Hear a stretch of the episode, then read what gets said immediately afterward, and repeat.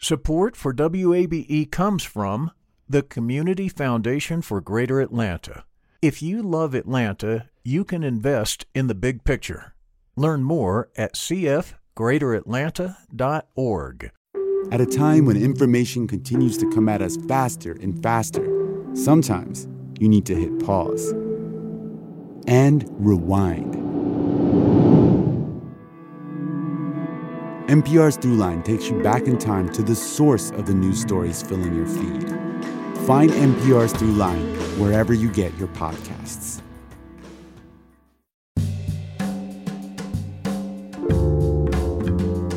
Cloudy skies, there's rain in many parts of the state. Welcome to this Wednesday edition of Closer Look. I'm Rose Scott, and we'll begin with the weather. Hurricane Sally made landfall as a Category 2 storm earlier today near Gulf Shores, Alabama. Now, the hurricane was downgraded to a Category 1 storm, but still, forecasters warn Sally could bring historic flooding and hurricane force like winds. Now, here in Atlanta, this has led to a flash flood watch across the area. And also, we're expected to see three to four inches of rain from now until Friday. Now, that will be concentrated mostly in the southern area of the city. Of course, we know that could change. This flash flood watch is in effect until Friday morning.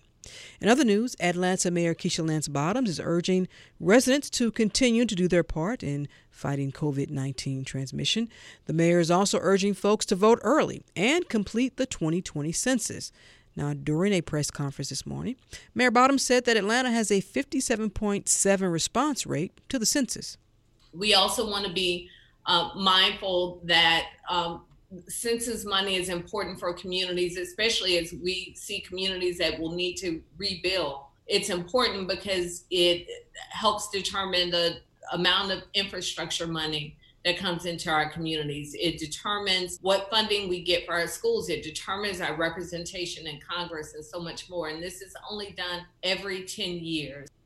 Now, Mayor Bottom says the city is working to make sure that all Atlantans are counted and that the city will continue its efforts to reach those low response communities. Now, the deadline to fill out the census online, over the phone, or on paper is September 30th. For more information, just visit 2020census.gov. And as mentioned earlier, the mayor said during this press conference that she wanted to give an update on how the city is responding to all the COVID 19 concerns. But I just want to remind people that COVID is still deadly. And uh, what I have been told by Dr. Carlos Del Rio from Emory University, who I, I can't think enough for his input and his guidance to the city of Atlanta. But what he has shared is right now we are seeing a spike in COVID numbers in Hispanic communities, but African Americans are still dying at a higher rate. Now, Mayor Bottoms says it's critical all residents continue to practice social distancing, wear a mask, and limit gatherings to 10 people or less. And according to the mayor, if cases continue to decrease, the city will actually go into phase three on September 23rd. Now, Mayor Bottoms has already issued executive orders to continue the suspension of water bills, booting, we've all been there, and towing, and also business taxes. And hazard pay for city workers has been extended through late December. And then there's this from the governor's office. After months of being closed to the outside world because of the coronavirus pandemic, visitors will now be allowed inside long term care facilities in Georgia. Georgia Governor Brian Kemp made the announcement yesterday as he issued his latest executive order addressing COVID 19. The governor says visitation at nursing homes and other facilities will be allowed to res- can now resume under some conditions. The guidance has not been released by state public health officials. So at this time, there are 6,398 Georgians who have reportedly died due to the coronavirus. The State Department of Public Health is reporting there are 296,833 confirmed cases here in the state and 26,665 hospitalizations. Of those, 4,870 are ICU admissions. And now on to some related news regarding COVID 19. A nurse at a Georgia immigrant detention center is raising concerns about how the facility is operating with COVID 19 infections and efforts to stop the transmission of the virus, along with some other pretty heavy allegations. In a 27 page report to the Department of Homeland Security Office of Inspector General, Nurse Dawn Wooten says she was demoted from the Irwin County Immigrant Detention Center after questioning the facility's health standards. Now, Nurse Wooten also alleges women detainees at the facility received unnecessary hysterectomies from an outside doctor. Now, in a statement, Immigration and Customs Enforcement says it does not comment on issues before the Inspector General. We'll have more from that statement in just a moment. It also said it does take these allegations seriously, but anonymous and unproven ones should be treated with skepticism. Well, joining me now to talk more about this is Azadeh Shahshahani, Legal and Advocacy Director at Project South, one of the organizations which filed the complaint with the Department of Homeland Security Office of Inspector General on behalf of Nurse Wooten. And as always, Azadeh Shahshahani, thank you so much for taking the time. I really appreciate it. Thank you very much for having me. When did Project South become aware of these allegations? Well, so we got in touch with Miss Wooten uh, over the summer.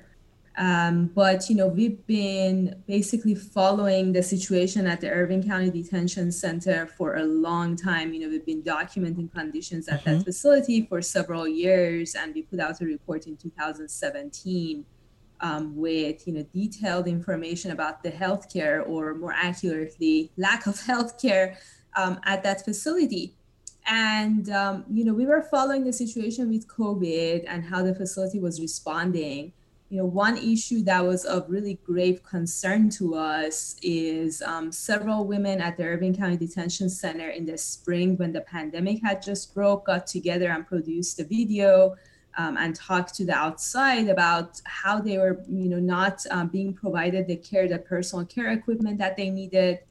Obviously, there is no social distancing possible in a detention center, and they were able to get that video out and then instead of responding and addressing their concerns, this corporate run detention center retaliated against the women. They put them in solitary confinement. And so that was obviously of grave concern to us. And so we've been, you know, documenting the conditions during the pandemic. And then when we heard from Ms. Wooten, and obviously the treatment that she had suffered and everything that um, you know she was uh, observing, we thought we really need to go public with this and raise it to the attention of the Department of Homeland Security Office of Inspector General as well as Congress. And for our listeners who may not be familiar, you can document allegations, but how do you all follow up for an investigation or do you ask for an investigation in order to address the allegations? So I'm listening to say, well, how do you know when these allegations are even potentially true to begin with? Right. Well, you know, as I mentioned, we've been documenting conditions at that facility for a long time. We have visited the facility, we have toured the facility, we have spoken to the people inside there many times. Um, we have spoken to lawyers, we have, you know, reviewed documents pertaining to management of the facility. And, um, you know, the information in the report was obtained through, uh, in the complaint, I should say, uh, was obtained through talking to uh, the people that we spoke to currently detained at the facility and also Ms. Wooten. So it came from different sources. Mm-hmm. And let's go over some of these allegations first as it relates to COVID 19. Through your knowledge, through your organization's knowledge, if anyone, if any detainee, do they have to request a COVID 19 test or was the detention center already doing these just for the sake of you know, obviously stopping the potential spread of the virus. What do you know about what their operating procedures were as it relates to COVID 19? Right. I mean, as far as we know, they were refusing uh, to test people until that issue was brought to our attention, and we filed a separate complaint both with ICE and the Department of Homeland Security Office of Civil Rights and Civil Liberties. You know, this this issue is obviously of grave concern if you don't know if you're not testing people, how do you know who has COVID at that facility? Um, and then, you know, wh- when we filed the complaint, then they started testing people because I think they were afraid of public attention to this issue. In fact, you all, in the complaint, and this is according to one immigrant who told Project South, quote, many of us have been sick in the unit or have some type of symptom for a very long time. We started complaining. We were complaining to the captain and fighting for a long time because we needed at least to be tested. There's no way at all for us to be safe here. The guidelines say social distancing. Here we cannot keep the social distancing. We share everything together. That has been what you all have been hearing from a lot of the folks housed at the detention center. Azadeh? Absolutely. Absolutely. Let's get to the other allegation from Nurse Wooten about these unneeded hysterectomies that allegedly women were receiving. Now, to your knowledge, do we have an exact number over a period of time of how many women receive this procedure? So we don't have the exact number. Um, you know, since the story broke a couple days ago, there have been um, other news stories separately, um, basically corroborating this, and also talking to immigration lawyers who have expressed concern about, um, you know, the reproductive care that um, their clients received, or again, more accurately, did not receive. I mean, this is an issue of huge concern. Here you have um, women in an extremely vulnerable situation. Uh, immigrant women, you know, many of whom uh, may not speak English uh, fluently, basically they're at the mercy of, um, you know, ICE and the private prison corporation and, you know, whoever they may have contracted with. Um, so, you know, they go to a doctor's office thinking that they're to get something taken care of and then return with, um, you know, a procedure being performed that they did not ask for. I mean, there's confusion around what was done and what wasn't done. So, I mean, the whole picture is very ugly and disturbing. Um, how women's bodies have been abused at this facility, and definitely um, Congress needs to look into this. Now, in that statement from ICE, when, although they say they don't comment on matters presented to the Office of the Inspector General, but did go on to say that there are no procedures that are performed without consent. And also, through our research, we've only been able to discover that maybe it's been about 3,800 women, I believe, that have come through this detention center within the last two years. But we do not know how many of these women have received a hysterectomy. The doctor although not mentioned by name in your report, other media outlets have mentioned that doctor's name. We will not because we have not verified that. Have you all been able to verify any of these women who have come forward and said, I have had a hysterectomy and I did not consent to this? Well, we have talked to um, several women, and you know, some of them have had um, operations uh, performed, but then they have also referred us and talked about other women that they spoke to. And you know miss wooten has also um, talked about um, you know what she heard from the women that she was in touch with. And again other immigration lawyers have also talked about the experiences of their mm-hmm. of their clients. Um, so i would say you know we're so early in this process you know the reason we filed this complaint is because we found this issue of grave concern. And here we have one whistleblower telling us about her experience at the facility an extremely courageous woman i should say. Um, and so, you know, what we hope to achieve is that, you know, through, an, through a congressional inquiry, um, there would be um, additional attention, obviously, you know, formal investigation. Um, so there can be clarity around what was exactly happening, um, you know, with this doctor at this facility, you know, how are women being um, abused in this fashion? So, the, yeah, again, there's absolutely a need for congressional inquiry. And I imagine because of COVID 19, unless it is of grave necessity, are folks allowed, or folks like your organizations, attorneys, immediate family members, are they allowed to visit now the detention center? Or is that still a ban because of the concerns about transmitting the virus? Right. Yeah. So we have not been visiting since the pandemic broke. Um, we have, however, spoke to um, people on the phone, and you know, same with the journalists who have been looking into this further. You and I've had many conversations about not only this detention center, but in, in general. And, and so, where do you want to see it go from here? You mentioned you want Congress to step in. You want further investigations. What's the timeline here? What's acceptable for you all? you know, we want Irwin to be shut down. We've been asking for this for a long time, you know, both the Irwin County Detention Center and the Stewart Detention Center, another very problematic corporate run detention center. Both of these places need to be shut down. And it's very troubling that, you know, we've been asking for this. We've been basically um, raising the red flag. Um, we've been um, highlighting, you know, the concerns and the tragedies at both of these facilities, and nobody was um, paying any attention. So, you know, it is good that finally people are paying some attention. You know, we do hope that there is a congressional investigation, and we mm-hmm. do hope that ultimately this um, really troubling facility is shut down and people are freed. And do you know if Nurse Dawn Wooten is she still an employee of the detention center? What's her status there? Do you know? So I don't have that information in terms of her current mm-hmm. status, but um, again, a very courageous person. Um, she, you know, since um, her hours were reduced, um, she's been basically struggling and you know trying to um, find different employment. So, um, mm. you hmm. know, people should definitely have her back because it takes just an incredible amount of courage to come forward.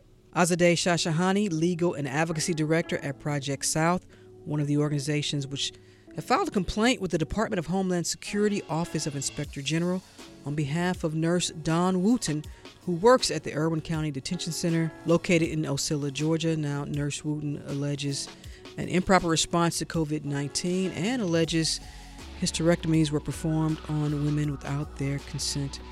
Azadeh, as always, thanks for taking the time. I really appreciate it. Thank you so much for having me.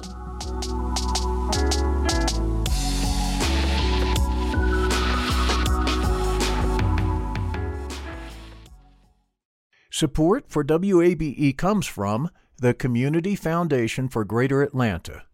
You can go beyond giving to impact. Learn more at cfgreateratlanta.org.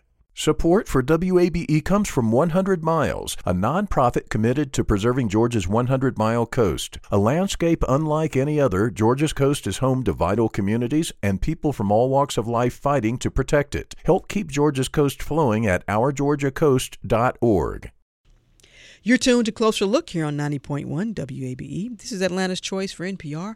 I'm Rose Scott. Some have called it an eviction storm, what's currently happening and what's going to happen whenever the, whenever the nation gets through this pandemic.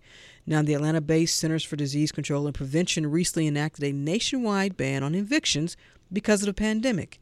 And the measure, which lasts until December 31st, says landlords should not evict those who are unable to pay rent due to financial challenges brought on by the COVID 19 pandemic.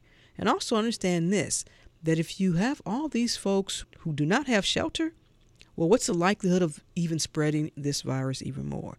Now, this comes at a time when an estimated 30 to 40 million people across the country could face eviction. That's according to a recent Aspen Institute study. Now, let's talk about Atlanta. Let's bring this closer to home. Joining me now to discuss all of this, he's a longtime leader and advocate, Jack Hardin, co chair of the Regional Commission on Homelessness we featured him not too long ago on this program. He's also the co founder of the Gateway Center, a facility that serves those who are unsheltered in downtown Atlanta. Jack Hardin, thanks for coming back on the program. I really appreciate it. Good to see you. Good to see you, Rose. It's a pleasure to be here. You know, when we were down there at the Gateway Center and we talked about a lot, we didn't talk about the impact of a pandemic on what folks like you all have been able to do for so many years. But let's begin there. And the impact of this pandemic on folks you all serve and what you have been able to do for so many years. What's it been like, Jack? Well, the the homeless population, as you know, has particular vulnerabilities, and particularly the unsheltered ones. There's actually a good story here, Rose, in terms of the way the Atlanta community came together, the city, the county, the philanthropic community but the first impact was that a number of shelters uh, closed their doors to new admittees as a mm-hmm. way of protecting their existing population, which began to limit the options that unsheltered people had. Churches closed, businesses closed, and the numbers of people seeking shelter on public infrastructure like MARTA and the airport tripled in a very short period of time. Mm-hmm. And the Atlanta community, under the leadership of um, Partners for Home and City Hall, uh, with a very significant role being played by Gateway, came together and developed a strategic plan uh, strongly supported, uh, essentially supported by Mercy Care and Grady and others, and developed a plan um, that uh, I think was comprehensive.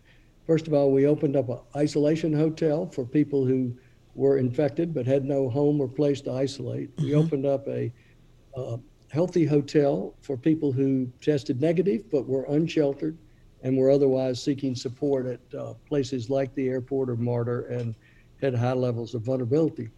Uh, we tested the entire homeless population over a five week period in April and uh, the first week in May. We were the first city in the country to completely test all the sheltered population. We came up with a very low infection rate. We tested maybe 3,800 people. We had fewer than 40 positives. Those, of course, were able to go to the isolation hotel. And we were able to protect the homeless community from getting community transmission. And even today, uh, as we continue to test, the positive rate among our homeless population is less than 2%, which is significantly lower by a factor of four than what we're experiencing at the community at large. So we're very proud of that result. So, Jack, that 3,800, that number that you mentioned, that was a combined number of folks who were currently in facilities, or was that also folks who were living living out on the street? I want to be clear for our listeners. Yes, it, it, included the people in our shelters and as many unsheltered people as we could get. And we continue to test on a regular rotating basis among uh, the homeless providers to con- continue to uh, um, see if we can identify and isolate people uh, who might be positive. Jack, the latest numbers that we received from the most recent study came up with about it was about 3,800. That was a number that was given in terms of folks who are unsheltered uh, through the city of Atlanta. And Jack, you and I know that we can drive around, uh, go downtown Atlanta near Grady Hospital. You still see a lot of folks right there off of 75 and 85. There's almost like a, a camping area. we see these folks out there. Are y'all reaching those folks? Well, first, a uh, point of clarification: mm-hmm. the count that you're referring to is probably the count that was done in January mm-hmm. of 2020, and that number is actually 3,200, and it's sheltered and unsheltered. The unsheltered number was about nine, was over 900, so let's say uh, near a thousand. Okay. Uh, and that's a historical number. That was a point in time in January, and the phenomenon that you're referring to that you observe on the streets, we all see and we frankly think that one of the effects of the pandemic has been that the unsheltered population has increased. Uh, because, as I mentioned, the, the options of uh, a number of shelters uh, close their door to, to, uh, to new admittees and mm-hmm. so forth. We tried to address that with the uh, Healthy Homeless Hotel, which has a capacity of about 250. Uh, but yes, I, I do have the sense um, that there is an increase in the unsheltered mm-hmm. population. It's also more visible because there's nobody else on the streets. Many of our businesses are operating from home, and um, but yes, I, I, do think it has increased. And as to your question, are we reaching them? Yes, we've mm-hmm. uh, beefed up a robust, robust uh, outreach strategy. We pivoted from what we had been doing with outreach initially to focus on providing sanitation um, instructions, uh, provide uh, uh, hand sanitizer, instructions about washing, and and then a, a, an effort to get people to be housed. In fact, we we're met, patching together a strategy now called Lift under the leadership of Partners for Home, where we're going to try to house in a very short period of time 2,000 plus of our most vulnerable people, our chronically uh, uh, homeless and our unsheltered population because of a special some special cares money that the city of Atlanta has gotten, mm-hmm. uh, and some support from the philanthropic community. And Jack, what about the Gateway Center? How have you all had to change your operation during all of this? Well, first of all, we, we had to uh, focus very much on social distancing, um, good hygiene with hands and, and washing and, and use of the sanitizer. I will say the Gateway, specifically and our shelter population in general, had a little bit of a head start on this because we had a TB epidemic in our community, had two actually, uh, in this decade. Mm-hmm. And uh, we developed protocols of uh, uh, to observe and isolate and test uh, for that, and uh, it was easy to quickly reactivate all those strategies. Uh, but it has impacted us. Uh, for example, our low barrier shelter, we reduced the numbers that we take into that in order to space people out better, and we we had to cancel our volunteer program because many of our volunteers have vulnerabilities. Uh, so it's put more stress on our staff. We let people work at home to the extent they can and mm-hmm. interview people virtually and that sort of thing. But I'm real proud of Raphael Holloway and his team. They've done a great job and, responding. Gateway, one just other point, if I may. Mm-hmm. Gateway has done the uh, identification, hiring, training, and supervision of the staff for these hotels we stood up, the isolation hotel and the uh, so they've they've taken on a larger role. Philanthropy, philanthropy, by the way, has been fantastic. I mean, we had the philanthropic community standing up and saying, "How can we help? We want to be a part of the solution here." Uh, and they very quickly responded to needs when they were identified. It's a great Atlanta story. Well, we're going to get to the solutions in just a moment. If you're just joining us, I'm joined by Jack Hardin. He is the co founder of the Gateway Center, and it's a facility that has a long history in this community. And he also serves as co chair of the Regional Commission on Homelessness. And we're talking about the COVID 19 pandemic, obviously, and concerns about that there will be an increase in those who are unsheltered, not just here in Atlanta, but obviously nationwide, and what area organizations are doing to help. So, Jack, before we get to solutions, I mean, the CDC, the, the moratorium on the evictions, it's a great, for some, they say, well, yeah, that's great how do you enforce that? Uh, what's your view on that? And, and how do you see it helping, if it can? Because we're already hearing that some landlords and property managers are seeking a legal avenue. it is helpful, but imperfect. Uh, it's helpful in the sense that it does give us some time for the people who can benefit on it to craft a responsive strategy to help keep people in their homes. It's imperfect because uh, it's technically complex. There are procedural things that tenants must do, uh, file uh, affidavits and notices and so forth, uh, that are complicated for anybody and even more complicated for people who are struggling under the stresses of lost or reduced income and, and uh, diminished ability to support themselves. Uh, it, it, also, uh, I think, is imperfect as it applies to the limited stay hotel uh, component of, of uh, shelter. Many families and people shelter in uh, limited stay hotels. I think there's good legal authority established by legal aid in several suits around uh, the community that if you're in a limited stay hotel for three months or more, all of the eviction rules apply to the uh, operator of the hotel. That's not universally observed by the operators of these hotels. And uh, so th- there has been some self help uh, I would say, extra legal self help exercise. On the other hand, there are many operators of those hotels who are very sympathetic and understanding and mm-hmm. are working with us to try to keep people sheltered. But so, short answer is helpful but imperfect.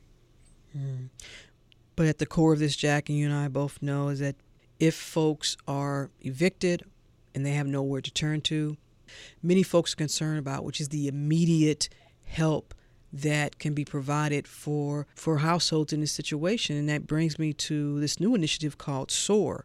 And you've talked about this before the importance of agencies cities. It's a holistic approach to this. And you've been in this space for a long time Jack. And you've said you know look this is not something that we could get done in in a decade.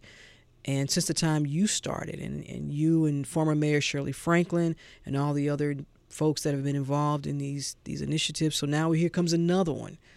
Um, what's your response to someone that says, "Well, what are we missing here? What's not working that we can't seem to get a hold on Atlanta's unsheltered population?" You know, you mentioned nine. You mentioned that 900 number is, is a great number. It's promising. Obviously, it's no longer up in the thousands, but you know, some will say, well, even 900 within the city of Atlanta, 900 unsheltered people on the streets. That's still that's still too much it, it is too much, and it's important to point out that that's just the city of Atlanta, mm-hmm. which is a, an important part, but only a part of our metropolitan area. And there are unsheltered people in all our uh, surrounding counties. And um, yes, the number is is too large, and um, we're attacking that with this lift strategy I adverted to a minute ago, where we hope to house a couple thousand people.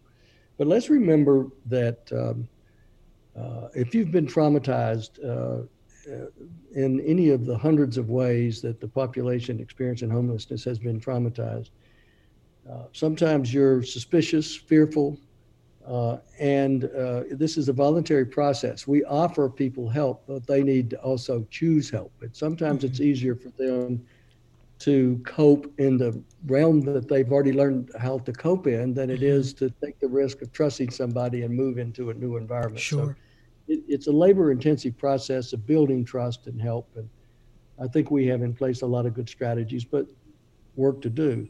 SOAR is is different. SOAR is based on the principle that as we suffer through this pandemic and the consequent economic uh, recession, or worse, um, that it has caused, it's better for everybody for people to stay in their housing, mm-hmm. even if they've lost their income and their ability to pay the cost. It's obviously better for the people to be housed and not housed. It's also better for our community not to have 30 or 40,000 households who are unsheltered and unable to pay shelter. Mm-hmm. And it's better for the operators of shelter to get some cash flow rather than uh, sit with vacant units. Um, landlords have to pay operating costs, landlords have to pay um, their mortgages in order to have those properties available for people to live in. So uh, we all are victims of the of the pandemic and caused economic problem. And SOAR is simply a strategy of shared pain, uh, approaching landlords and tenants alike. Tenants pay what they can, landlords uh, make what concessions they can. Philanthropy uh, fills the gap, and and frankly, we really hope and believe at some point the federal government will get back in the game. The need is too great mm-hmm. Uh, for any one thumb to block the hole in the dike. We, we really need the federal cavalry to come back into the game. Uh, and in that sense, the CDC moratorium gives us a little bit better, more organizing time. Mm-hmm. And SOAR is a is a joint project of the entire community. We have four sponsoring organizations: the Atlanta Regional Commission, Community Foundation for Greater Atlanta, United Way of Greater Atlanta, and the Metropolitan Chamber of Commerce together with great volunteer assistance from firms like Ernst & Young and Alston and Bird and Cox Curry, uh, the Federal Reserve uh, team providing us research and data. It is a community-wide, all hands on deck strategy, uh, and uh, we need that in mm-hmm. order to uh, keep people in their housing as long as we can. And we should note SOAR is an acronym for Save Our Atlanta residents. Jack, as we wrap up, you know, in our last conversation, we talked about hey, how you you had taken on the charge with the help of others with eliminating homelessness in the city within 10 years, starting in 2013. You mentioned you need the federal government, you need the cavalry to come in. Well, right now the cavalry is having trouble getting along with each other. So, uh, meanwhile, while we wait for them to get all their stuff in order, so to speak, how would you assess how this city has been doing since 2013 in trying to eliminate homelessness. Yeah. So one quick correction: SOAR is S O A R R. Save Our Atlanta Regions Residents. It's okay. very much a regional strategy, but uh, well, it's mixed. Uh, I think we've done a great job when you compare our performance to the other major cities in the country in terms of reducing our homeless counts and, and um, uh, on the other hand, we still have uh, way too many people who are homeless. And I think to a certain extent, we've sort of plateaued our dramatic improvements from 2003 through uh, 2009. We're sort of on a, a, flat right now. We're not making those great improvements. Uh, our numbers are going down a little bit, but our unsheltered numbers are going up. So uh, we still have a lot of work to do.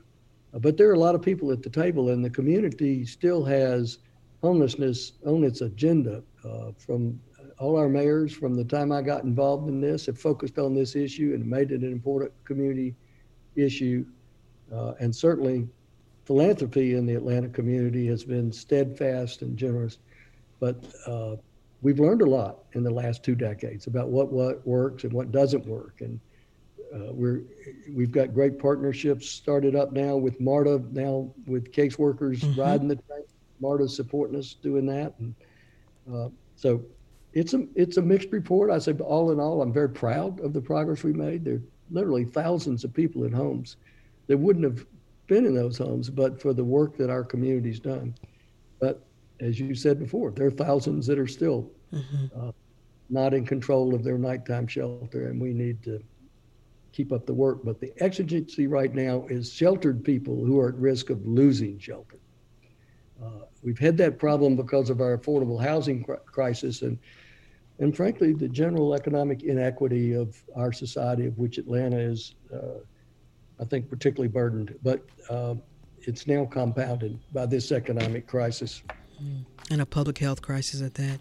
Jack Hardin, co founder of the Gateway Center. We all know it's a long time facility that serves those who are unsheltered in downtown Atlanta and also serves as co chair of the Regional Commission on Homelessness.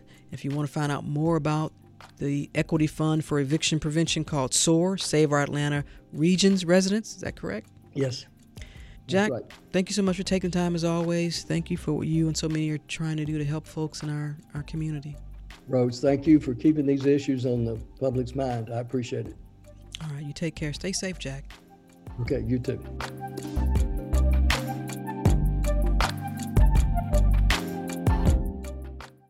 Closer Look continues now here on 90.1 WABE, Atlanta's Choice for NPR. I'm Rose Scott. Before we close out today's show, I want to tell you about tomorrow's program, Training the Next Generation of Leaders Today. That's the focus of a conversation with 21st century leaders. It's a local nonprofit that's working to connect, inspire, and transform young Georgians. The organization is led by the students, so we have students who introduce our professional guests and thank them. And we have a during the Summer Institute fancy dinner. So they are have a lot of speaking roles, and we volunteer them for it.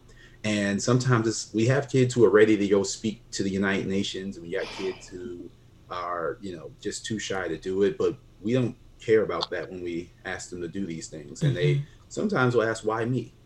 And you know, some of the, the responses I would give is, "Why not you?" And I would tell them uh, when I've been summer director that if you're not the best speaker, then choose this opportunity to speak now because this is a very low stakes environment. Everyone is supportive.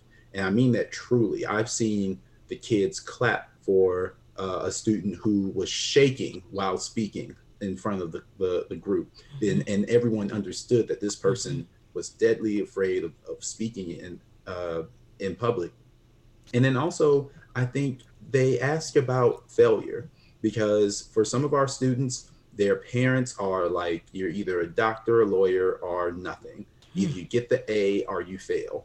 And sometimes when our guests tell them that failure is good they react like it's the first time they've heard that. Hmm. Um, because some some of these parents you know put a lot of hmm. pressure on, on their their kids. And I, I think what they really ask is you know how do i get interested? How do i get involved in the things i'm interested in? How can i learn more Mm-hmm. And that's where our professional volunteers and our our summer staff who are also alumni of the program, we get involved. So we have people who are currently in college and uh, people who are professionals who volunteer, and we tell them about our stories and tell them that it wasn't always a clear cut path. Mm-hmm. Or even when it started off clear cut, we realized quickly that that might not have been what we wanted to do.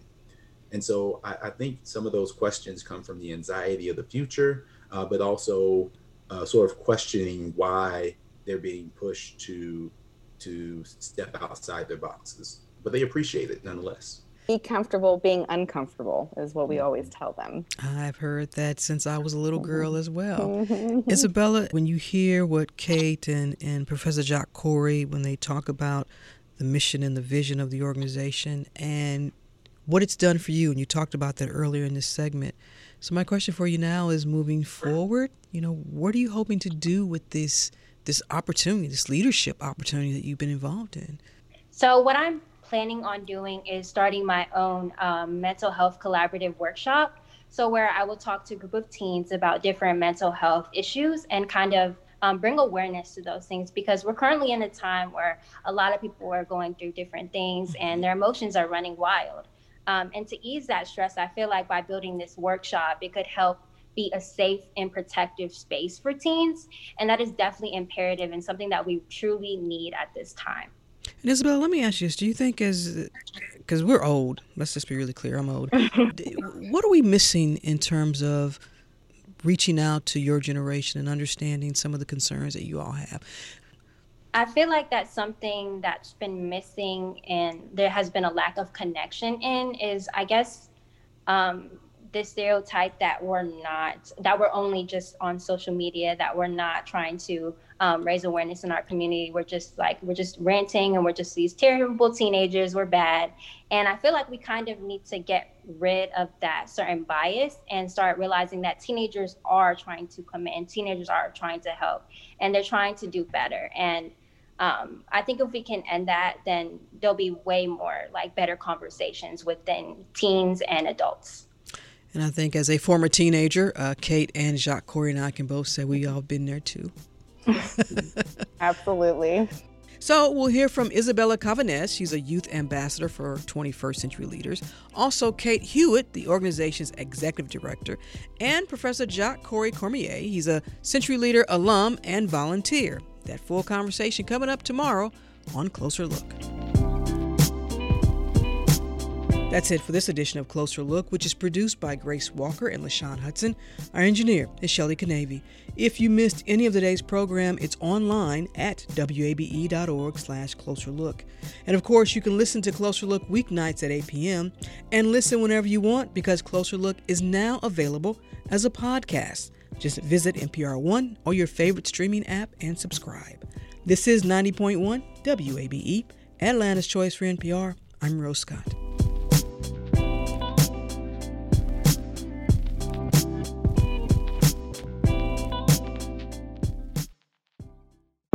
World has changed from shifts in power to a mental health crisis.